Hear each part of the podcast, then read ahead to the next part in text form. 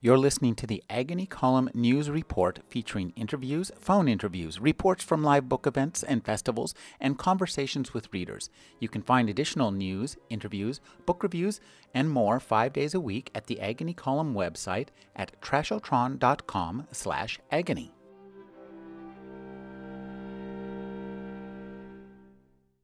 I'm speaking with Alan Cheuse. He's the critic for NPR's All Things Considered. He's also an author. His latest novel is To Catch the Lightning. His newest book is a collection of travel essays titled A Trance After Breakfast. Thank you for joining me, Alan. My pleasure, Rick. Let's start our discussion of some books with a discussion of Stieg Larsson's Girl. Wow, yeah. Oh boy. Or oh girl, I should say. yes. Oh girl with the dragon tattoo. Oh girl who played with fire. Oh girl who kicked the hornet's nest. The um, conclusion, concluding volume of the trilogy that um, I'm holding in my hand here, um, and it it's just one of the most entertaining uh, uh, mystery series that um, you'll ever find. Um, it's you know it's hard to know the level of the prose. It, it seems kind of workmanlike translation from probably workmanlike Swedish, but um, the the author, the late Stieg Larsson, I guess was a magazine writer and publisher, uh, and that plays some role in in uh, the life of uh, the journalist Michael Blomkvist, who is the the uh, I don't know whether you say he's the Sancho Panza or the Quixote to the main character, Lisbeth Salander, who is the girl who, uh, but she is one of the most engaging and memorable and uh, really extraordinary characters in modern popular fiction, I think. Um, and as this trilogy unfolds, you get to learn about her in really interesting fashion. Uh, you discover that her uh, birth is uh, really a kind of dark event. Um, she's uh, related to some one of the most unsavory characters in modern fiction she has uh, a lot of people chasing her, from some very, very disturbed criminals to a, uh, a sociopath brother, and uh, and the government is opposed to her, and uh, the police want her. I mean, it's just an amazing uh, plot that that uh, Larsson has cooked up, and it's absolutely credible. And, and the way you, you kind of uh, it kind of sneaks up on you. I guess you, you you're sort of like the lobster in the pot of slowly uh, warming water. Uh, but uh, you know, she she you read these books and she stays with you. Well, one of the things I really liked about her character is that she's not, even though she emerges as a heroine, she's not a, a, a perfect person by any means. And, and, we get to the we get to know her and like her by virtue of seeing her act against a really grittily uh, depicted background of, of mm-hmm. and well researched too in terms right. of the technology the the way the technology is woven into the plot I think is one of the things that's really outstanding about these books.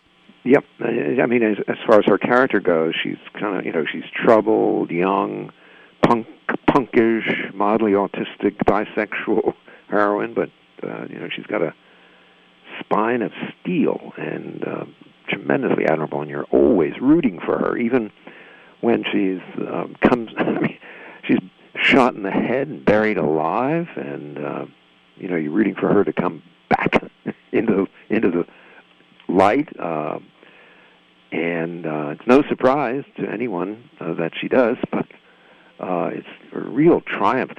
At the, at the end of the novel is one of the finest uh, courtroom scenes, most exciting courtroom scenes I've ever read.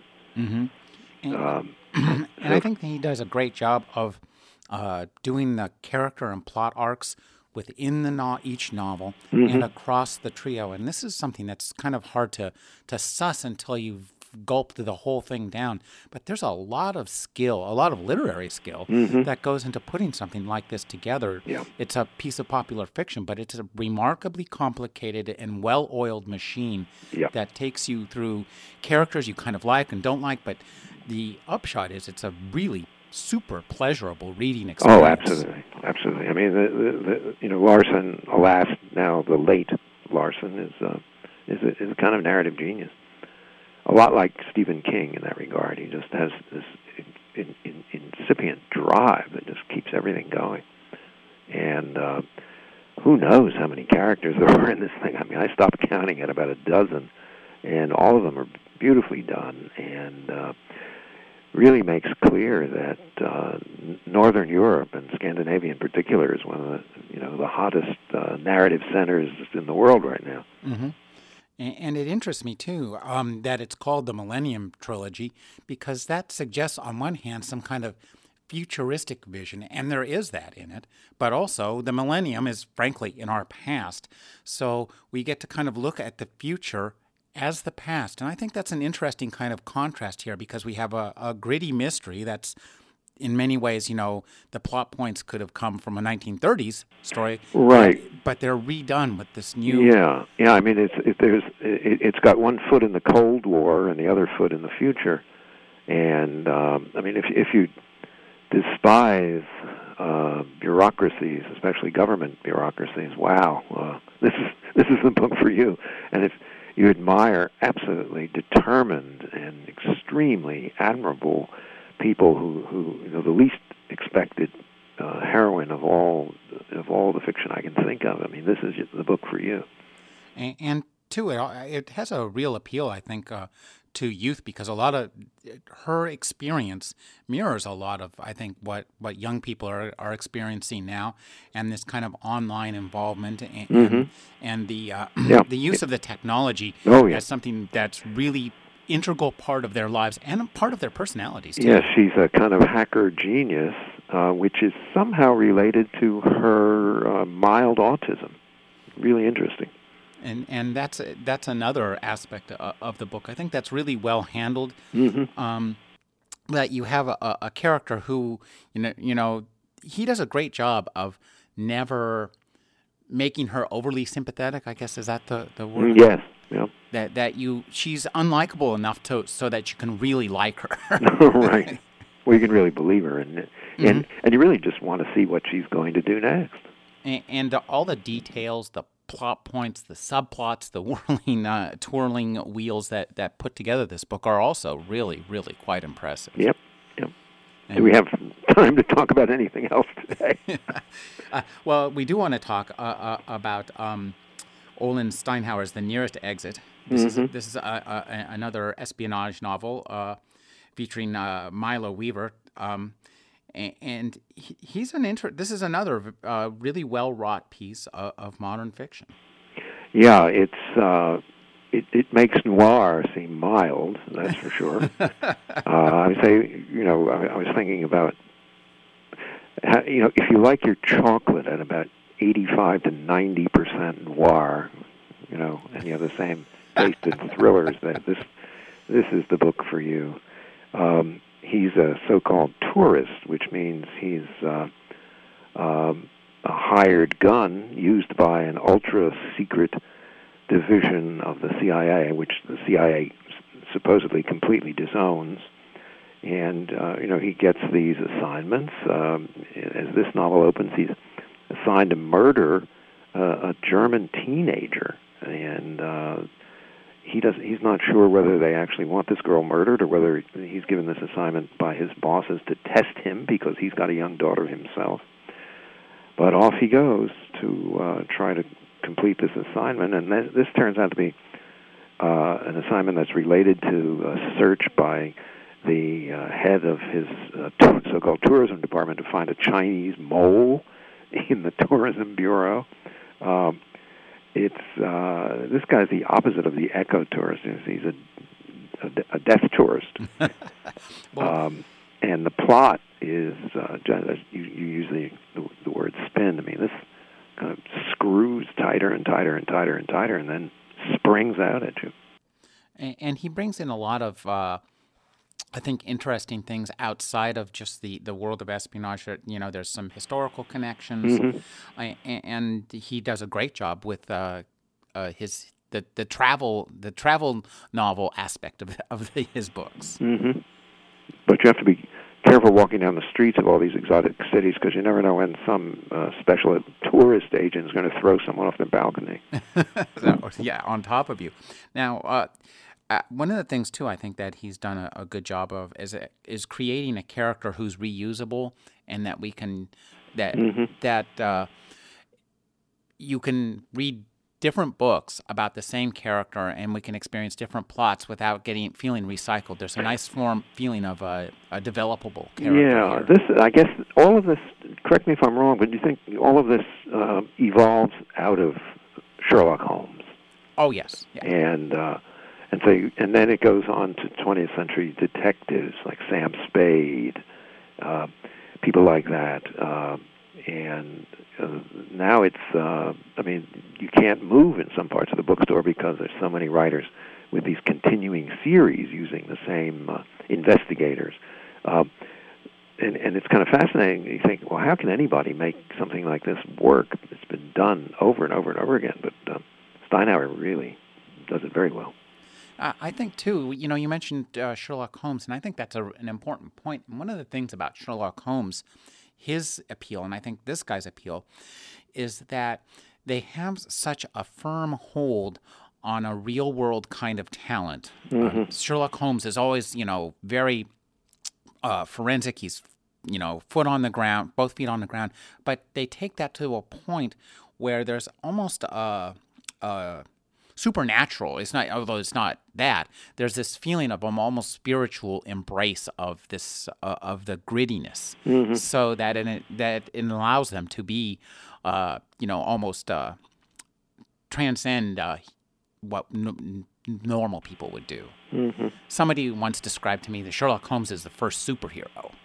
Yeah, I guess you can. Yes, and and and and uh, this guy and uh, you know Milo Weaver um, certainly endures in situations that almost all of us would find ourselves immediately crumbling in. And and uh, the, the the the thing that Steinhauer brings to this is the ability to make this ground this and make it griddily believable, Mm-hmm. and also extremely exciting too. Oh, absolutely. And, Yeah. and as you say, even though that, that we've seen these kind of characters before, we've seen these kind of situations before.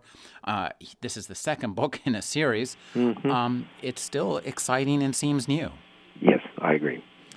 Our third book is The Passage. This is by a, a literary author. His name is Justin Cronin, and who had a lot of, uh, um, I would say, more. He, his oeuvre up till now has been the kitchen window epiphany type. oh, nicely said. Right. Um, and, and Yeah, he won a Penn Hemingway Award for his first book. and, and he's branching out now into Stephen King territory. Well, branching out. I mean, it's I don't know. It, it, it's uh, he's morphed about 17 times away from what he once was. I mean, the story behind this supposedly is that his daughter said, "Write a scary book for me, Daddy," and he wrote a couple hundred pages, showed them to his agent. His agent said, "Aha! I think now that you're wallowing in the mud, I think we can make you some money." And um, you know, snagged him a couple of million from a hardcover publisher, and uh, then they pulled another almost two million from a movie deal. So I think he's made over five million dollars on this book. Uh, and That's it been read about fit by about 25 people. Yeah, yeah, amazing. Um, i you know, it's uh, it's vampires. Um, it's a vampire trilogy. Um, why vampires are so popular, I think I'll leave to the psychoanalysts and the psychoanalytically oriented sociologists. But in any case, um, it's a vampire novel in which um, the you know a U.S. Army experiment creates a horde of infectious, murderous bloodsuckers, and the original uh, core of these uh, vampires, who are all condemned murderers, that's how they get into this project. Uh, they take America down. They in, they eat or murder most people for their blood, and and infect uh, a number of others. Um, and it just goes on and on. It, it's kind of it's a combination in a way of uh, the stand and uh, hold, hold on a minute. I've got. Can you can we hold it, Rick? 'Cause I, Sure. I can take a swig of water. Hang on. Um, it takes, in, in a way, it's a kind of a Frankenstein of a novel. The passage is because he takes uh, you know parts of his motif from Richard Matheson's End of Civilization classic I Am Legend, and he, he uses parts of Anne Rice's uh, Vampire Chronicles, which is actually much more elegantly composed series than this is. Mm-hmm. And he takes the post-apocalypse cross-country trek from Stephen King's The Stand, and uh, he may deny this, but I, I mean, there's even, uh, you know, a plot point from uh, the vampire movie Daybreakers, which just opened this spring. Right. You know, where the, um, vampires are afraid of running out of fresh blood, so they kind of start a human farm so they can milk or uh, normal people for their blood.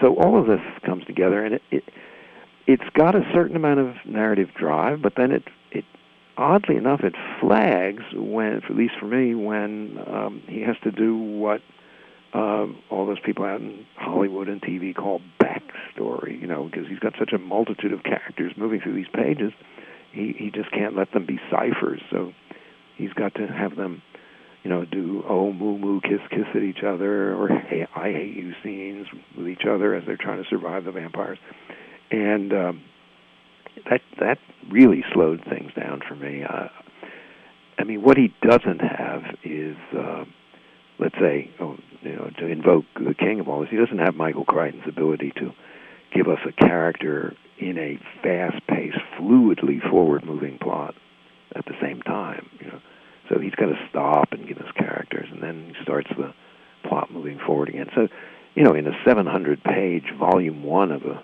of a three-volume story, that can make for a lot of stops and starts. So, I, you know, admired some of the parts of this. Uh, certainly, the the vampire's immediate takeover of the American cities in a couple of months is quite frightening. But I honestly don't know if I'm going to go to volume two when it comes out. Well, you know, uh, the, what this one really reminded me of was the strain, the the Guillermo. Oh yeah, right. How could I have left that out? Right, and, of course. And I thought the strain was, I think, much stronger and mm-hmm. much more terrorizing because it kind of kept the focus on the terror and and yeah. also had a smaller core group of characters. Right. And, and that that's a that's a, a big help. And, and the problem, in terms of a science fiction novel, Mm-hmm. What he, it's a really what the problem with this novel is a science fiction problem with the um, uh, regular novel aspects in science fiction. When you're like right telling a story and you're not very good at the science fiction part, occasionally you'll have what's called an info dump, where all of a sudden you bring the, right. the thing, the whole story to a grinding halt and say, "But professor, if." The if your theory is correct. If your theory is correct exactly. Well here instead of he he does a good job with the but professor parts. That's like you say the the takeover is is really exciting. Yeah. Um it's just that he has to do a but professor for but professor your backstory is. Yeah. So so you agree with me man yeah yeah. And, and also too uh, though I, I, think I one of the things I also liked about this strain, though there is some aspects of romance in it, it's not like, um, uh, it's not a big part of the narrative. Yeah. Well, you know, there's. I mean, Cronin does.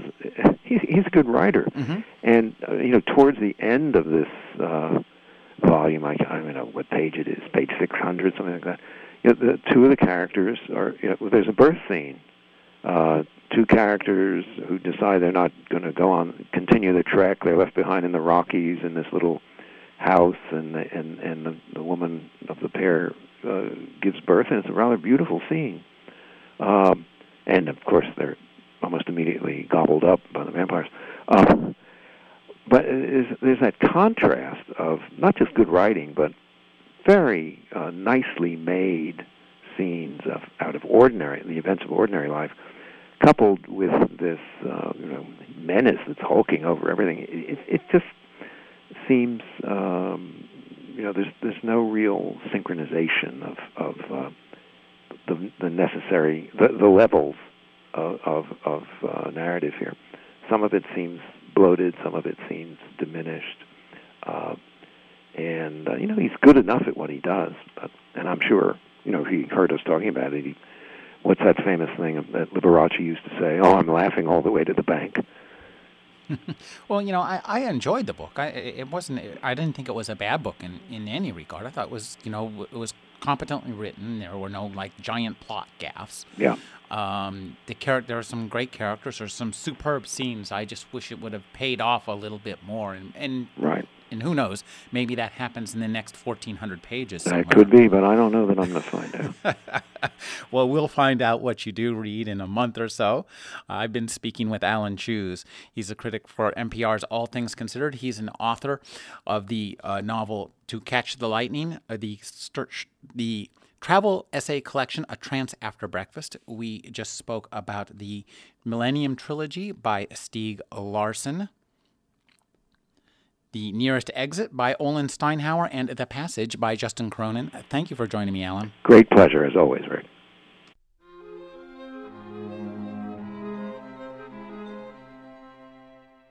You're listening to the Agony Column News Report featuring interviews, phone interviews, reports from live book events and festivals, and conversations with readers. You can find additional news, interviews, book reviews, and more five days a week at the Agony Column website at trashotron.com slash agony.